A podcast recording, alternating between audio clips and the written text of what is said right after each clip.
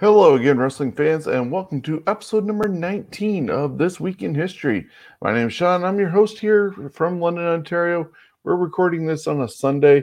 It's kind of chilly here in London, but Jonesy's going to be moving soon, so we're going to try and stockpile some of these shows up so that we don't miss a week and we keep on track of everything.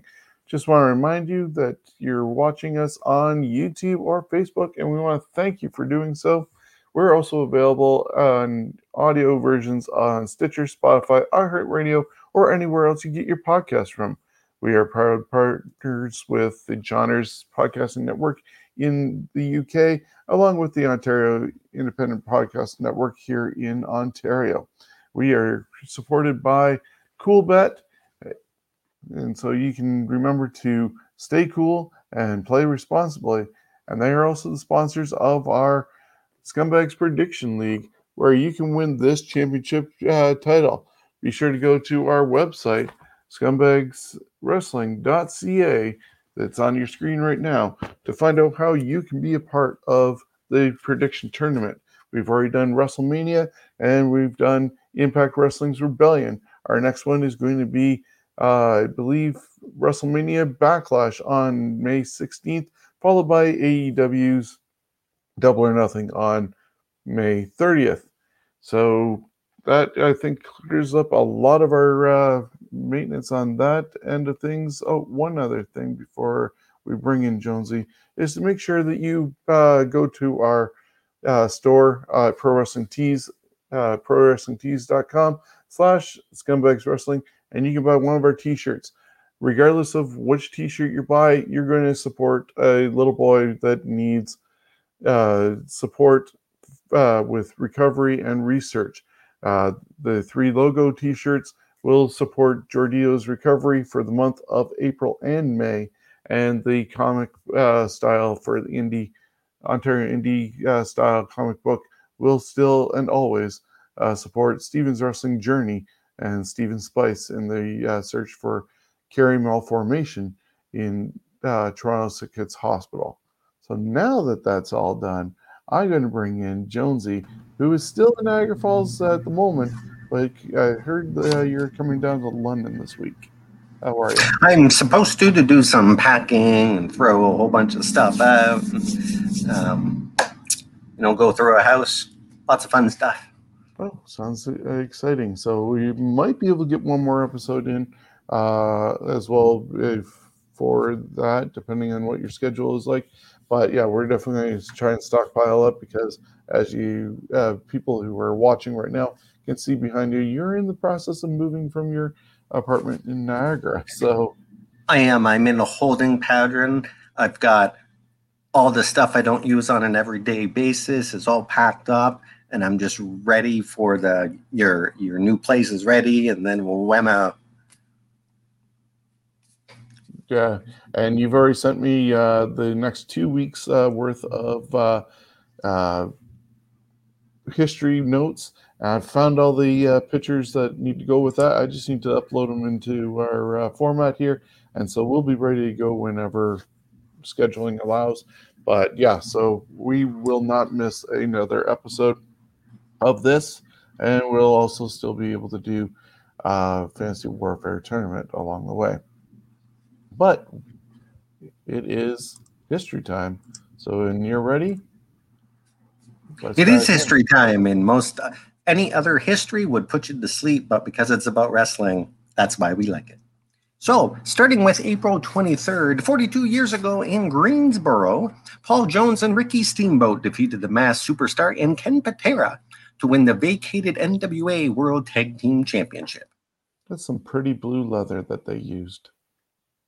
Yeah, I don't know if I like the color. I like the side of the belt. That's nice. It's like old. Right. 33 years ago, also in Greensboro, Sting and Lex Luger defeated Tully Blanchard and Arn Anderson to win the last Jim Crockett Senior Memorial Cup Tag Team Tournament. The tournament would end when Turner bought JCP months later. 31 years ago in Austin, Texas, Mr. Perfect defeated Tito Santana in a tournament final to win the vacated WWF IC belt. I remember that tournament well because I was watching Superstars. I might even have the matches that were recorded on VHS somewhere hidden in my parents' basement. And yeah, I remember that tournament and watching Superstars and also Wrestling Challenge for this culmination and seeing Tito Santana and Mr. Perfect in the finals with Perfect picking up the victory. I was kind of disappointed, but also happy at the same time because Hennig seems to have this aura of him where he was a heel, but he was a heel that you liked without being one of those cool heels that eventually you would end up encountering all the time with guys like Scott Hall and Kevin Nash. He was the ultimate jock, but he didn't, except for, okay, he was a little bit of a sleazebag when it came to WrestleMania 8 and Liz and all that stuff, but, you know. Yeah, but at that time, it was the vignettes. Oh, he got influenced by Ric Flair. To come in to the WWE were just awesome because I wish they would do that in a way more so nowadays. You don't see those personality things where guys had between 6 and 13 weeks of vignettes. So when they came in, poof, you knew who they were. You had those for Mr. Perfect, Razor Ramon.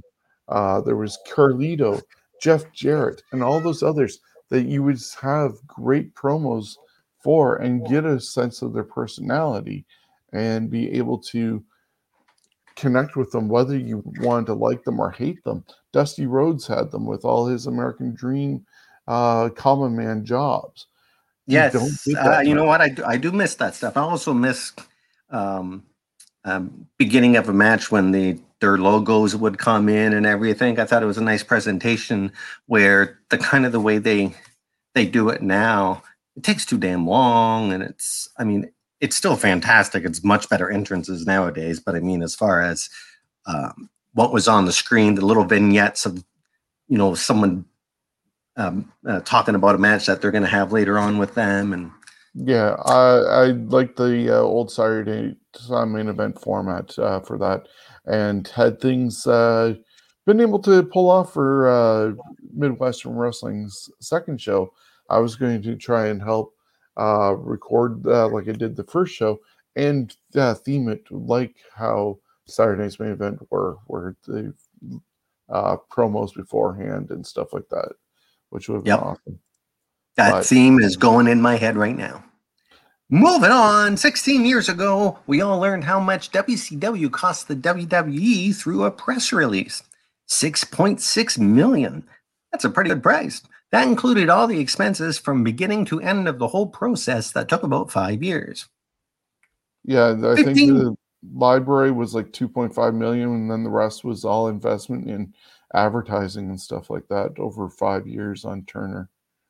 Yeah, and it included, I believe, all their legal fees and everything. So, yeah, it's funny sometimes when you buy something, it costs a lot more to legally own it. 15 years ago, TNA. Yep, I'm on the right one. TNA locked down with every match on the show inside a steel cage. Samoa Joe defeated Sabu to retain the TNA X Division Championship. Christian Cage defeated Abyss to retain the NWA World Heavyweight Championship. Team 3D defeated Team Canada, Bobby Roode, Eric Young, and A1 in an anthem match. The winning team got to sing their country's national anthem. Woo!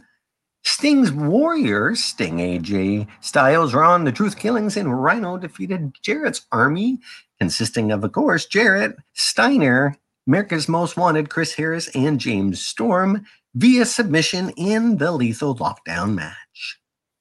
14 years ago on Raw from London, England, Raw produced one of its best matches. Shawn Michaels defeated WWE champion John Cena in a non-title match. The contest lasted almost an hour and has been voted best Raw match ever twice by the Wrestling Observer newsletter.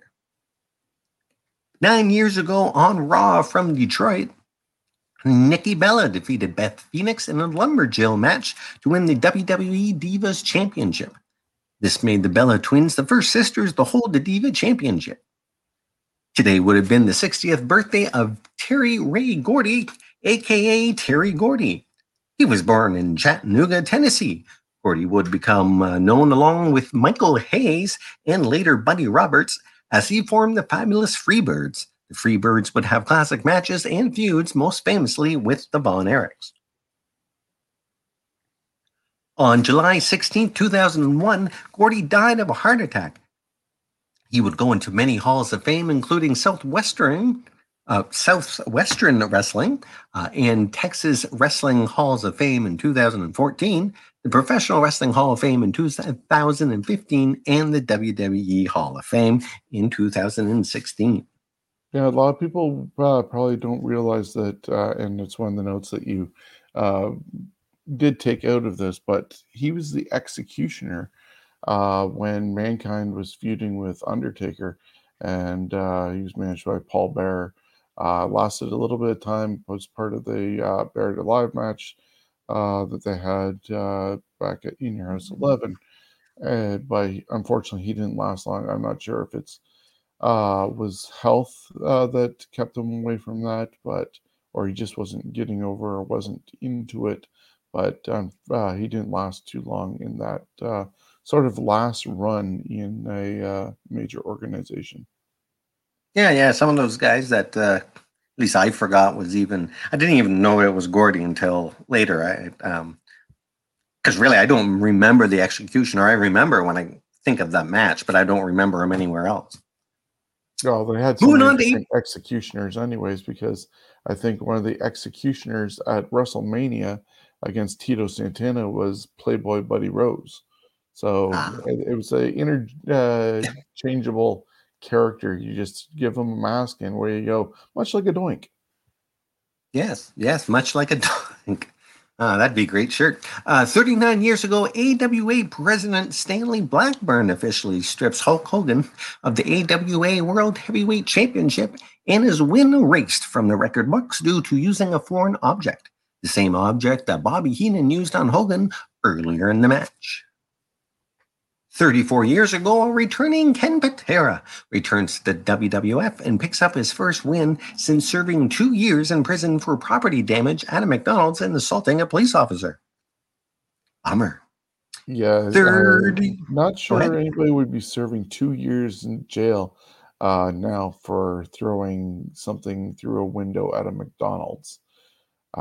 Definitely, I think laws have changed. And someone else was involved with that with him, and I can't remember who did. Yeah, we talked about it on one of the other episodes. I think he was a Japanese wrestler with him, but I can't imagine at McDonald's being closed or not being able to serve, and somebody being angry and throwing something through a window like what happened with Patera. Maybe it had something to do with their Sunday machine not working. Yeah, 2 years in jail. Hey, he's not the biggest scumbag in wrestling, I'll tell you. That's true. 32 years ago, Big Van Vader defeated Shinya Hashimoto to win the IWGP Heavyweight Championship in the Tokyo Dome at Superpowers Clash. Jushin Thunder Liger, also on that card, made his debut at the show, defeating Kunenaki Kobayashi. 31 years ago at a WWF television taping in San Diego, in a semifinal match for the IC belt, Rick Martel and Rowdy Piper fought to a double DQ, thus making Mr. Perfect the winner of the tournament and new IC champ. 27 years ago, at a WCW Saturday night taping, Ric Flair defeated Ricky Steamboat to win the WCW World Heavyweight Championship at a WCW Saturday night taping. This was a rematch of the DBL. Oh, the double. Jeez. I messed up my own short form. Ooh. This was a rematch of the double pin result at a spring stampede between Flair and Steamboat. 21 years ago, on a WCW Monday Nitro, Diamond Dallas Page defeated Jeff Jarrett in a steel cage match to win the WCW World Heavyweight Championship. 16 years ago, TNA presented the very first lockdown event where every match is in a steel cage. The show was the final event for Chris Candido before his sudden passing less than a week later. During the opening match, Candido suffered a dislocated ankle, broken tibia, and broken fibula after taking a dropkick and landing on his leg awkwardly. 2 days later, he had an operation on his ankle, and a plate, screws, and pins were placed in his ankle. 3 days later, after the surgery, Candido collapsed and was rushed to a hospital where he was pronounced dead a short time later.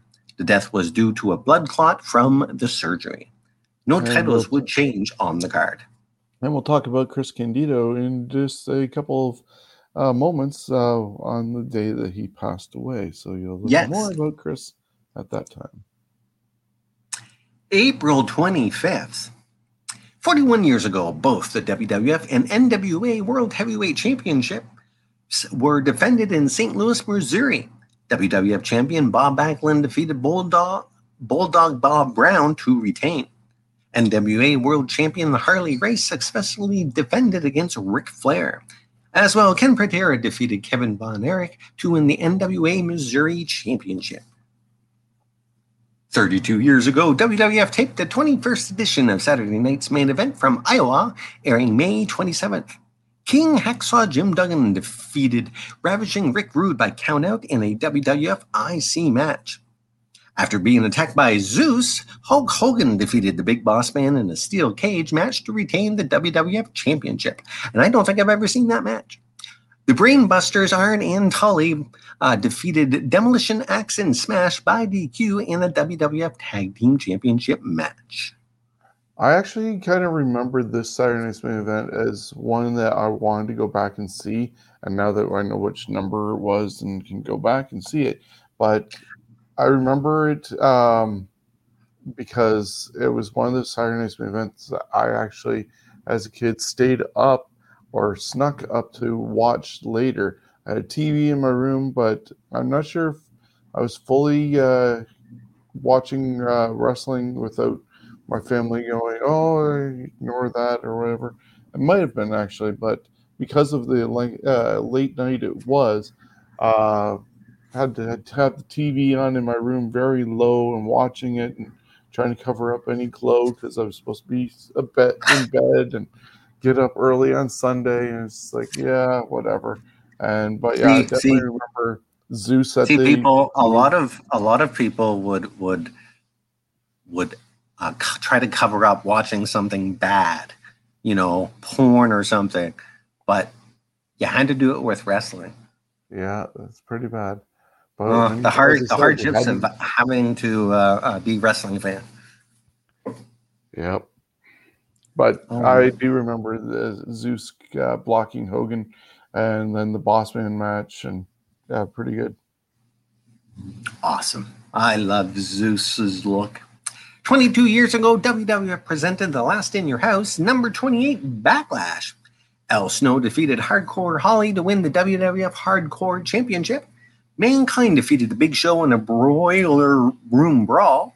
Stone Cold Steve Austin defeated The Rock in a no-holds-barred match to retain the WWF Championship.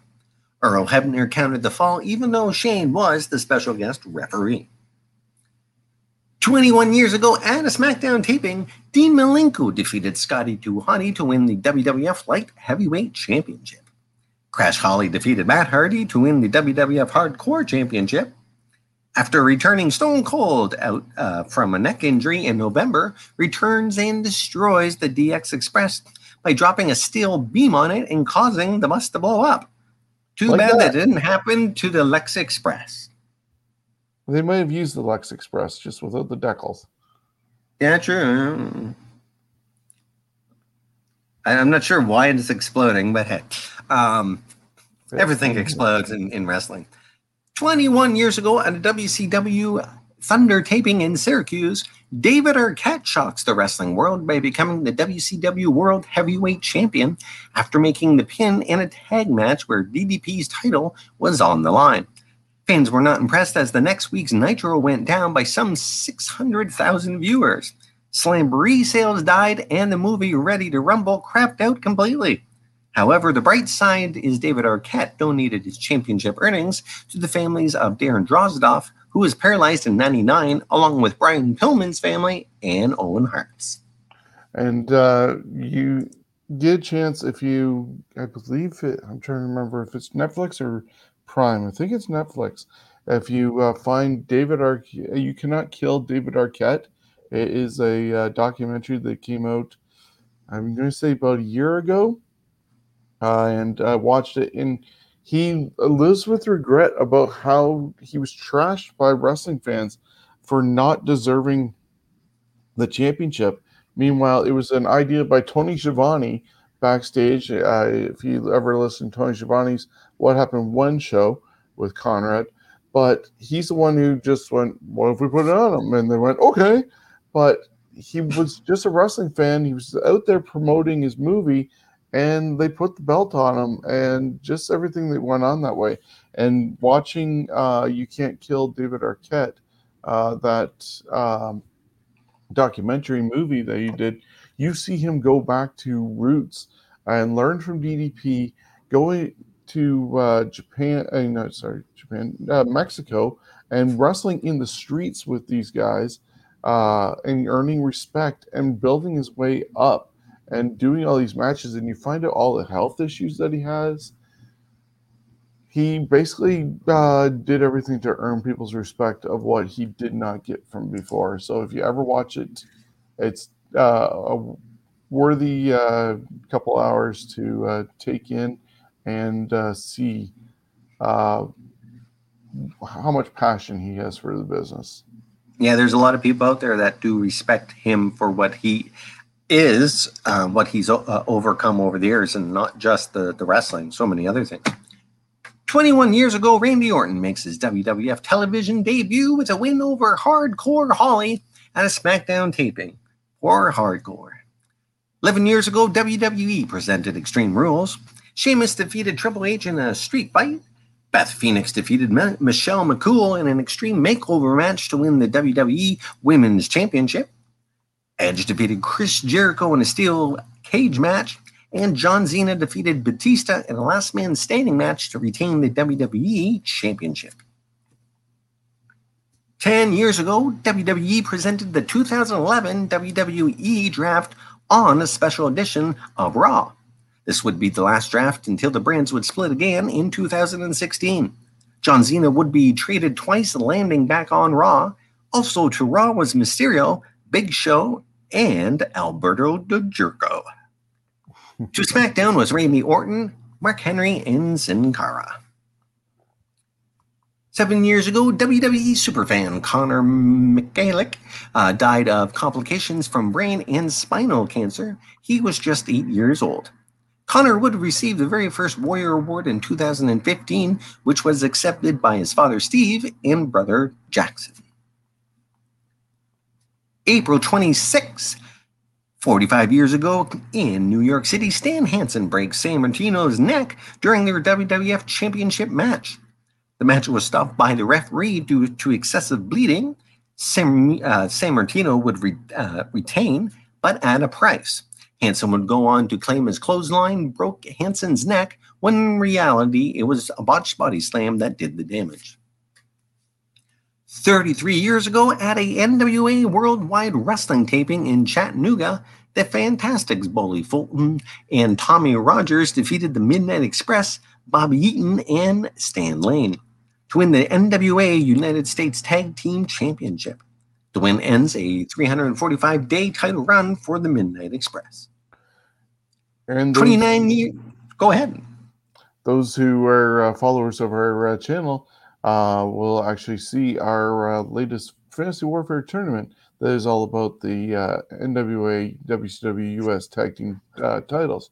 Definitely, if you don't get a chance to see it when it premieres live, you can always go back and see it. But it does consist of 15 champions only. It's a weird thing that the titles only had 15 winners before they were deactivated. When you can't do a tournament, I mean, without a buy, I don't know. Is it really important enough?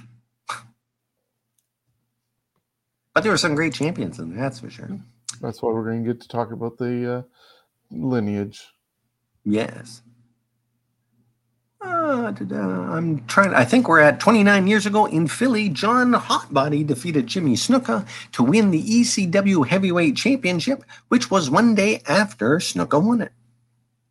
29 years ago, Sid Justice would wrestle his last match for a while in the WWF as he started his suspension for failing a drug test just before WrestleMania 8. His last match was a loss to Warrior. Poor guy. He would end up leaving for WCW until his return in 95. 27 years ago, AAA presented Triple Mania 2, Part A, from Mexico. Triple Mania at this time was a series of events until 97. Rey Mysterio and Rey Mysterio Jr. and Winners defeated... Oh, and Winners defeated. That doesn't make sense. I guess the guy's name's Winners. That's weird. Defeated Los Deconstructors. Butchered that. Tony Ars, Volcano, and Rocco Valentine. Los Payos, Coco Roco, Coco Verde, and Coco Armia. You know what? I'm going to have to take some Mexican to help me pronounce these because I don't even know how to pronounce half of them. So I'm just going to move to the main event. Heavy Metal defeated Jerry Estrada 2-1 in a best-of-3 Falls Hair versus Hair match. Oh, that Mexican. Wow. I do like Mexican wrestling. 27 years ago, at a Monday Night Raw taping in Vermont, Earthquake defeated Yokozuna in a sumo match. Captain Lou would lead his 15th and final tag team to the WWF Tag Team Championship. As the Head Shrinkers, Fatu and Samu defeated the Quebecers to win the WWF Tag Team Championship. Did you know that Albino guided some 13 teams to the WWF tag belts, including the Valiant Brothers, the Wild Samoans, and so forth? His teams combined for 15 championship wins, plus he himself along with Tony Altomare as the Sicilians. So... he's got to be one of the best managers of all time right there. Just with that. 15 tag team titles, I believe, with 13 different teams. I was looking for it and was going to make a collage, but it just became rabbit hole, diving in, trying to find all his teams. And I was... yeah, and the Bulldogs are in there too as one of the teams. 26 years ago at a WWF taping... Bob Holly almost defeats Jeff Jarrett to win the WWF IC belt. The pin was invalid as Double J had his leg on the ropes during the pin. The belt would be held up as they would have a rematch later that night. That match aired the next week. Double J would roll up Holly for the win and reclaim his belt. And jobber and complete dirtbag Buck Zumhoff, who was the first to go into an Undertaker bag, would lose to Jean-Paul Levesque, who made his WWF television debut as Hunter Hearst Helmsley. I'm seeing the picture. Wow. Helmsley's finisher was a diamond cutter that night. The reason why Buck Zumhoff is a complete dirtbag is he was sentenced to 25 years in prison in 2014 for criminal sexual misconduct with someone that was related to him. He had a history of sexual crimes, as in 86, he was charged and served 36 years, again in 89 involving a minor. To the bad, The Undertaker didn't stuff him a little deeper into that body bag. Yep. I remember seeing him in the AWA, especially with the picture on the right-hand side. That's like a poster of kids. This is what happens when you're a dirtbag. Yeah, because the left-hand side, when he was in the AWA, he had the boombox with him. He didn't have the boombox with him with WWF because he was a jobber. And then, of course, on the right-hand side, you see his mugshot, and he almost looks like Mickey Rourke did in The Wrestler as Randy the Ram. Yeah, or I was thinking he's a white Johnny B. Bad. In the one side, yeah. 23 years ago, WWF presented In Your House 21 Unforgiven from Greensboro Coliseum. Farouk, Ken Shamrock, and Steve Blackman defeated The Nation, The Rock, D'Lo Brown, and Mark Henry.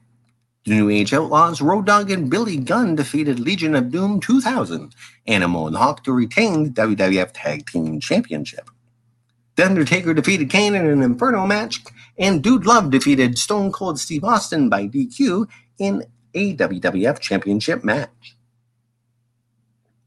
22 years ago on WCW Monday Nitro, Sting defeated Diamond Dallas Page to win the WCW World Heavyweight Championship. But wait, later that night he loses it in a fatal four-way with Nash and Goldberg, with DDP reclaiming the belt. And Rey Mysterio Jr. defeated Psychosis to win the WCW Cruiserweight Championship. 12 years ago, WWE presented Backlash. Christian defeated Jack Swagger to win the ECW Championship. Chris Jericho defeated Ricky Steamboat. Jeff Hardy defeated Matt Hardy in an I Quit match. Santina Morella defeated Beth Phoenix. Legacy defeated Triple H, Batista, and Shane McMahon. As Orton got the winning fall in the match, he won the WWE Championship. And Edge defeated John Cena in the Last Man Standing match to win the World Heavyweight Championship. 11 years ago, WWE presented the 2010 draft on a special edition of Raw. The Hart Dynasty defeated Show Miz to win the WWE Unified Tag Team Championship. Team Raw MVP Henry, DiBiase, Santino, Morella, and Yoshitatsu defeated Team SmackDown, which was Kane, Rey Mysterio, R-Truth, Drew McIntyre, and Shad Gaspard. After this, you can tell us who the heck Shad Gaspard is. 5-3 in a team battle royal to win the 3 draft picks for Raw. I wasn't watching wrestling at this time. Batista defeated Randy Orton and Sheamus in a triple threat match to become number 1 contender for the WWE Championship. The draft picks for the night saw 2 Raw was John Morrison, R-Truth, Edge, and Jericho, and the SmackDown Kelly Kelly, Big Slow, Kofi, and Christian. And if you didn't remember, TNA Impact was up against Raw that night, with the main event seeing Abyss defeating Ric Flair in a Hall of Fame ring versus a Hall of Fame ring match. The ratings sucked. And so who was Shad Gaspard? Shad Gaspard was one half of the tag team Crime Time, or the Neighborhoodies in the Independents. And Shad actually passed away last year when trying to save his son drowning. His son was saved, and he unfortunately got swept out by an undertow and found a couple days later, a little bit further down. A lot of people were crying foul this year, though, that he was not given the Warrior Award because of that. So that's why his name also was coming up recently. Well, yeah, I can definitely see that. Why can't they give out 2 Warrior Awards? I don't. Yeah. I get. Well, I guess they technically did, but at the same time, he saved his son. He didn't do a lot of things community-wise, where a lot of the Warrior Awards. Yeah, but maybe an honorary one that they do once a month or something. They could do something for him for sure. I'm not sure if the Warrior Award would be the appropriate thing, but yeah, he definitely. If enough people hashtagged it, it would happen. Yeah. 7 years ago, Marshall Aaron Mayer, a.k.a. Lee Marshall, dies of esophageal cancer throat cancer, because I can't say it today, in Santa Monica, California. He was 64. Marshall was a longtime radio announcer, including time in Canada up in Windsor, known as King News, and appeared in the West Coast Rap All-Stars video. We're all in the same gang. In wrestling, Marshall hosted AWA on ESPN for years and was the announcer at WrestleMania 2, the LA portion. In the mid to late 90s, he was a part of the WCW broadcast team. He would also succeed Thurl Ravencroft as the voice of Tony the Tiger in 2005. He would continue to do voice work, including cartoons and WOW Wrestling. They're great. They are great. And you know what? The person they have doing it right now, I think I could do a better Tony the Tiger.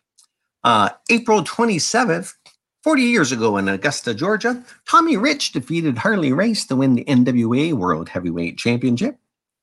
34 years ago in Memphis, Austin Idol, with help from Tommy Rich, who hid under the ring drinking beer, good for you, defeated Jerry Lawler in a hair versus hair steel cage match to win the AWA Southern Heavyweight Championship. Austin Idol guaranteed his win by agreeing to refund the admission gate funds if he did not win. It's a pretty good promotion. Kind of like when a team, says they're not going to win, though. This way you can control it. 29 years ago at a WCW Saturday night, Barry Windham defeated Stunning Steve Austin 2-1 in a best-of-three falls match to win the WCW World Television Championship. 22 years ago, WWF taped a pilot episode of SmackDown from the New Haven Coliseum in New Haven, Connecticut. This was intended as a one-time special. However, UPN would pick it up as a series due to the high 5.8 rating it received. This show saw the formation of the corporation. Some of the matches: The Big Show defeated Test in just 47 seconds. X-Pac and Kane defeated the New Age Outlaws, Mr. Ass, and Road Dogg to retain the WWF Tag Team Championship. Ken Shamrock defeated Bradshaw in a no-holds-barred street fight. And Stone Cold Steve Austin and The Rock defeated the corporate ministry, The Undertaker, and Triple H. 18 years ago, WWE presented Backlash. Team Angle defeated Los Guerreros to retain the WWE Tag Team Championship.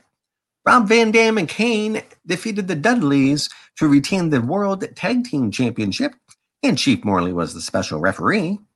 Jazz defeated Trish Stratus to win the WWE Women's Championship. Triple H, Jericho, Flair all defeated Kevin Nash. Oh, nice. Shawn Michaels, there's other guys, and Booker T. Goldberg defeated The Rock in the main event. 14 years ago, the first film from WWE Studios did a big belly flop at the box office with only $8.5 million.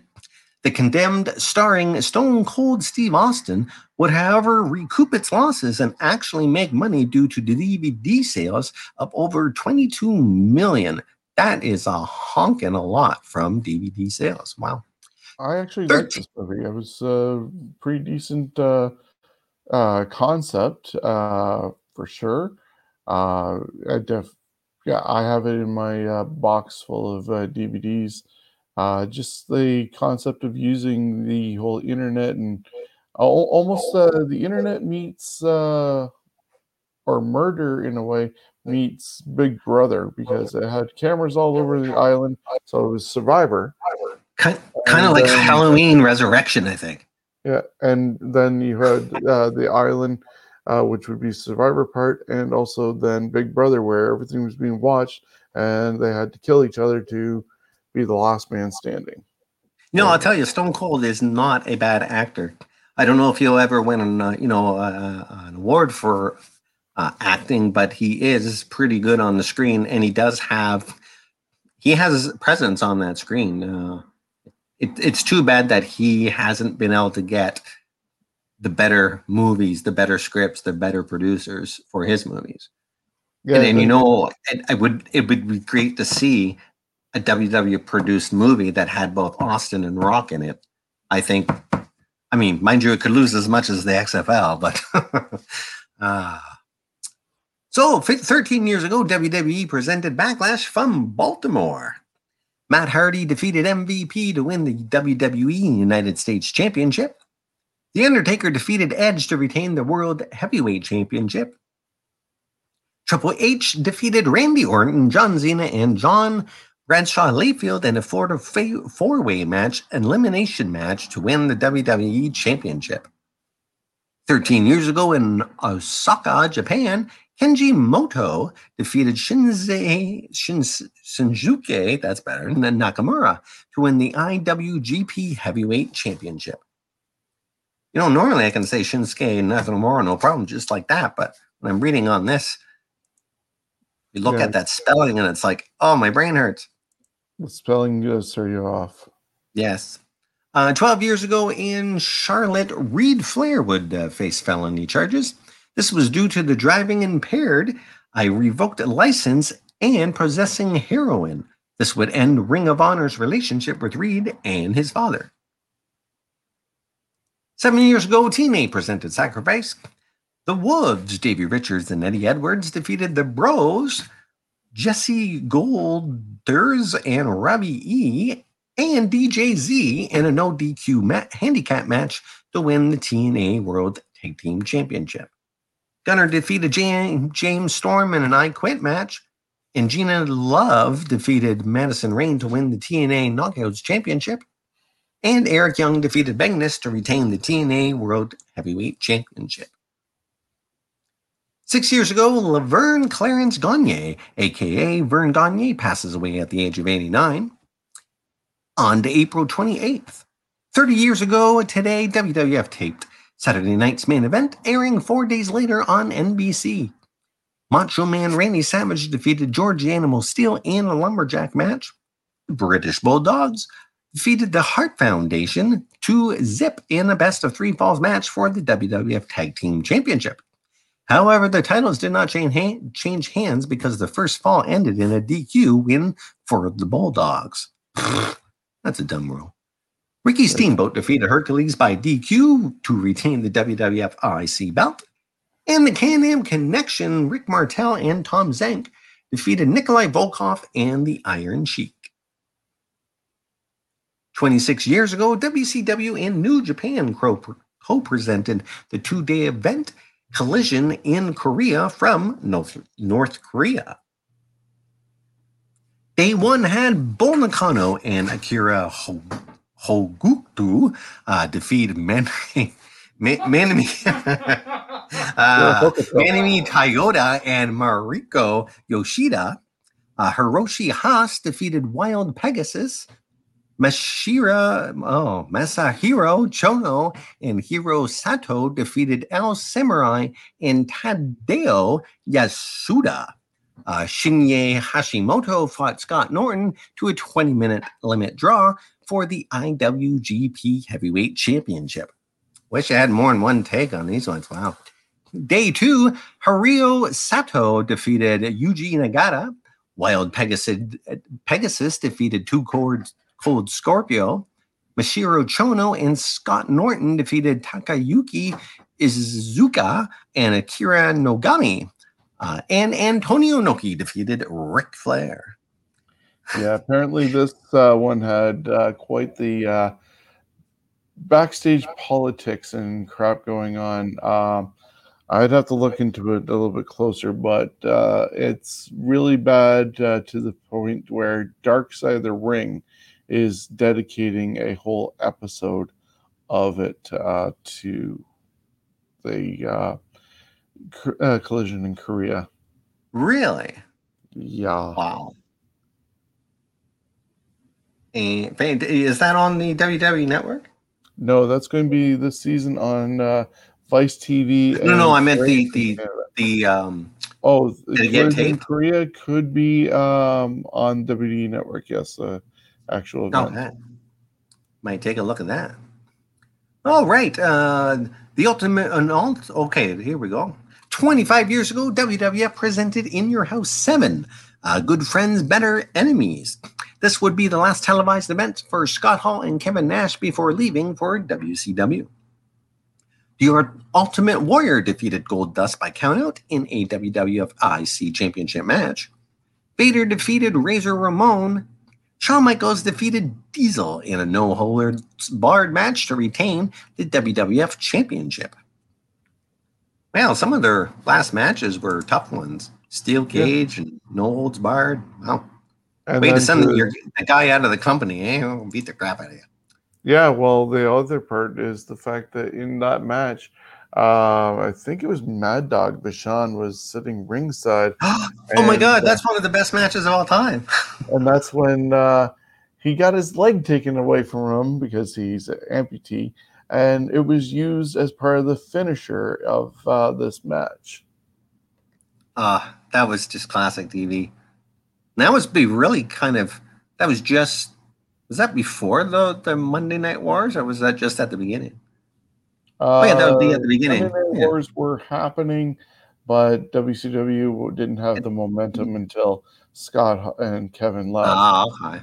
And that's when it was also just before the Attitude Era started.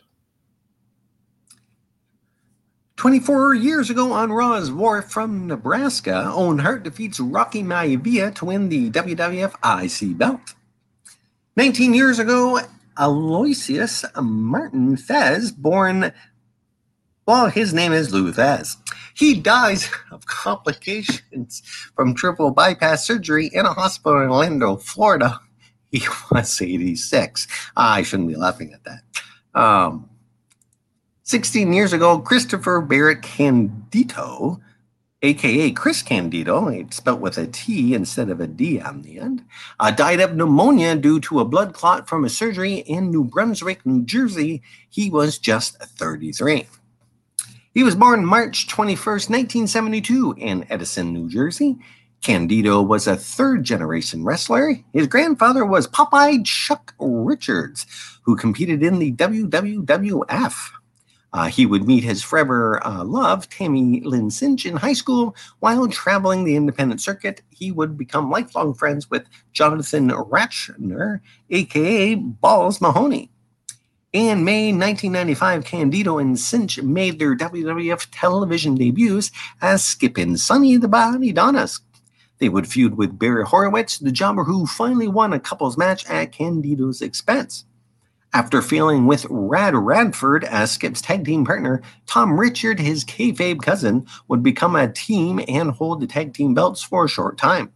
Candido would leave the WWF following a failed Sonny replacement in the cross-dressing Cloudy, a.k.a. James Haney.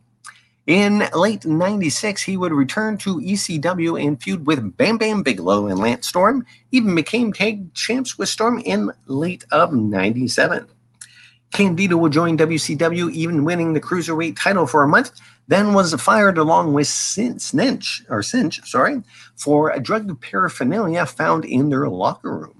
He would wrestle in XPW and later in 2005 joined TNA for a brief time until he broke his leg in a match with Sonny Sayaki. Just 3 days after the operation on his leg, Candido was rushed to the hospital after he had collapsed due to a blood clot from the surgery. Candido would suffer acute pneumonia, and it would claim his life. He was just 33. Yeah, it's a shame for somebody as talented as Candido was that happened to him. And just, unfortunately, also everything else with that, because he was so into wrestling and brought his girlfriend along, and Cornette made her a character. Tammy Lynn Bitch and everything was created out of it. I think that was Francine, and so it was Sitch versus Bitch.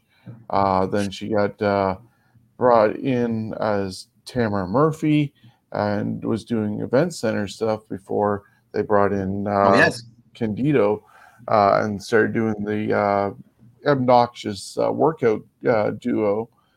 And just may have been obviously a bad gimmick for him, considering how much of a technician he was.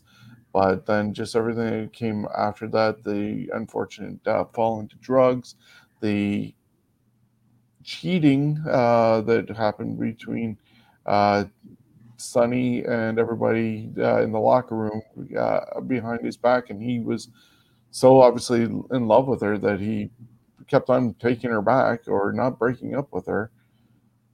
Guy deserved a whole lot better than what he ended up getting in the end. So rest in peace, Chris Candido. So you're saying that Sonny was, he deserved more than Sonny? Wow. He deserved a lot in life. But yes, I agree. He 9 years ago. He scored big getting Sonny. Come on. Before she went downhill and gained weight and all the drugs and everything that ruined her, he was definitely one of the luckiest guys around. But then, with the fact that she was hooking up with allegedly Bret Hart, but definitely hooking up with Shawn Michaels, and people saw it, and he was like, okay, and constantly taking her back. Dude needed more self-worth. Wow, pretty deep, man. 9 years ago, Extreme Rising presents its debut show, Extreme Reunion, from the Pennsylvania Arena, I would imagine. This ECW-type reboot would not receive well, as Sabu and Just Incredible were kicked off the show because they were hopped up on goofballs and couldn't perform. 6 years ago in Illinois, Bad News Barrett defeated Neville in the final to win the 2015 King of the Ring tournament. April 29th, our last day. 25 years ago, New Japan Pro Wrestling presented Battle Formation 96 from the Tokyo Dome, with over 65,000 in attendance to watch a showdown with the UWF, which was the inspiration of the NWO. The Great Suzuki defeated Jushin Thunder Liger to win the IWGP Junior Heavyweight Championship. Randy Savage defeated Hiroyoshi Tenzan. Mashiro Chono defeated Lex Luger. The Road Warriors and Power Warrior Kensuke Suzuki defeated Rick Steiner, Scott Steiner, and Scott Norton. In Shinya Hashimoto defeated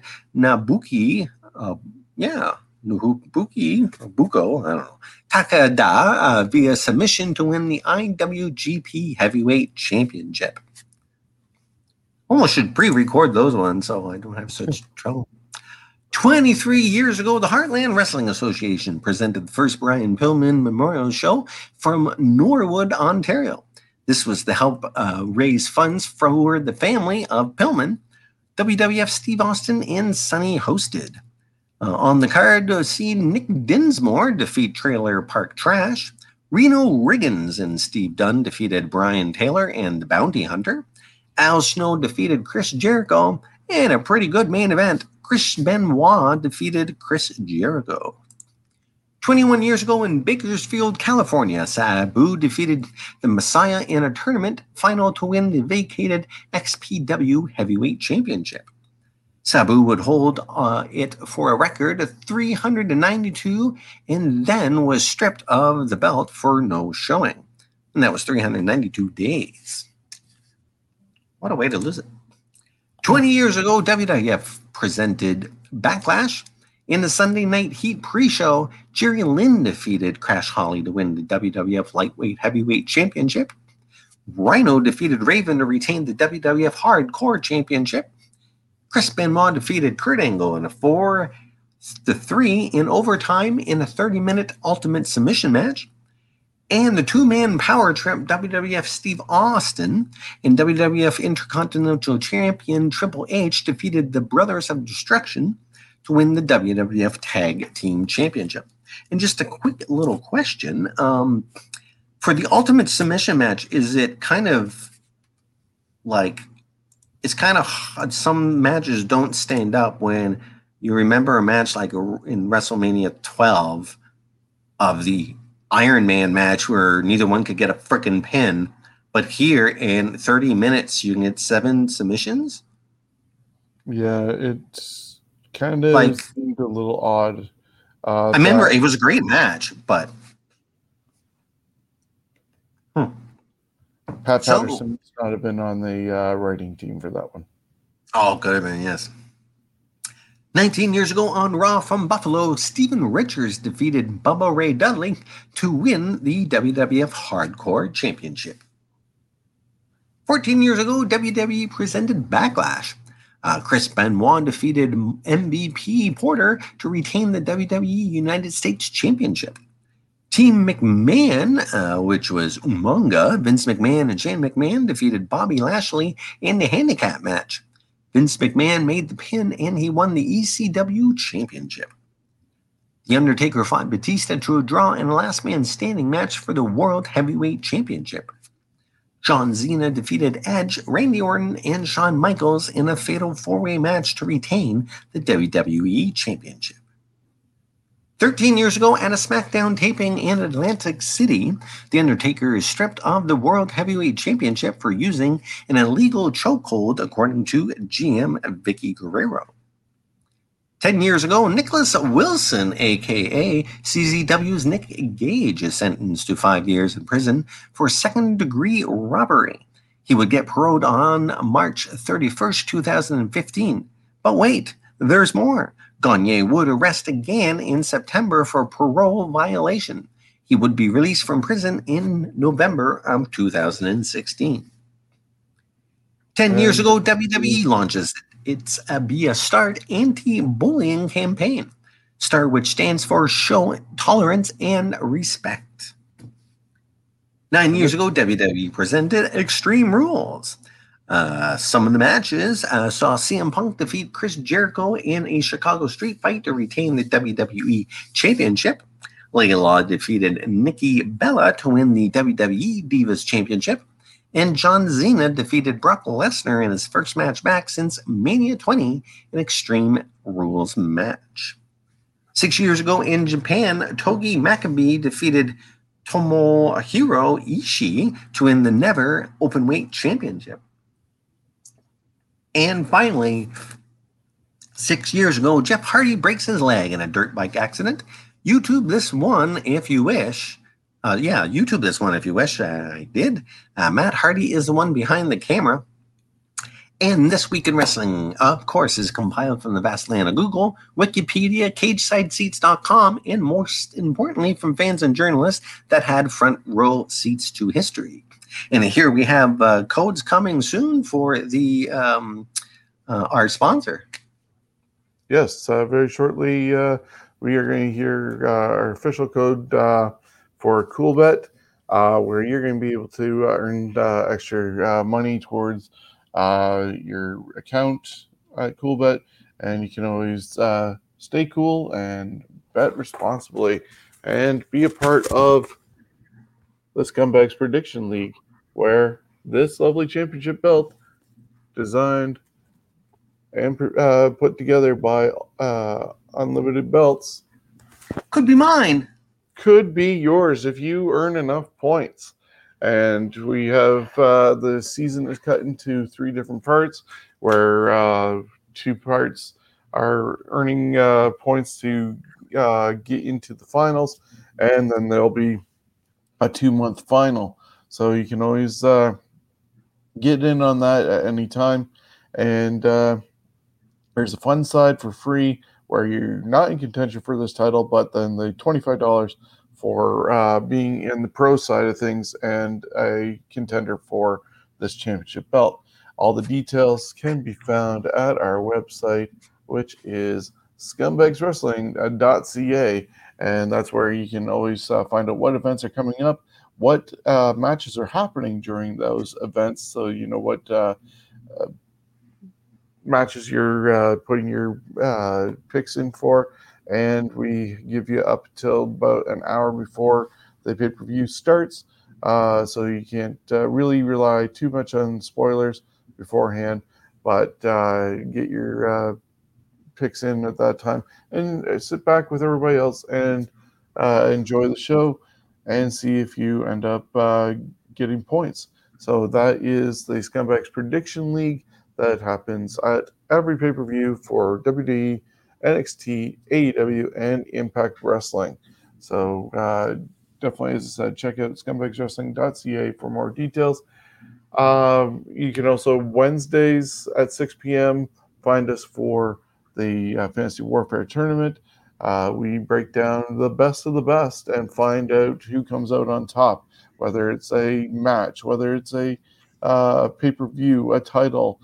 We look at them all, and it's more history like we do here. And then, of course, barring any changes with guests or illnesses and work, Thursday nights at 8 p.m. is the Scumbags Wrestling Podcast. And we do that at 8 o'clock on Twitch, Facebook, and YouTube. So I think that's everything we need to plug. All one final time about our T-shirts at our store, which is at prowrestlingtees.com/scumbagswrestling, and you can get any of those shirts that are there and support Jardito's recovery by buying a Scumbags podcast, the Raw is War style or the original logo, and of course the comic book celebrating Ontario Indie that supports Steven's wrestling journey. He just recently had some surgery on his throat and is recovering from that to help his airwaves. And they're also doing research for cure formation at Children's Hospital in Toronto. So Steven is a huge wrestling fan. So is Jardito.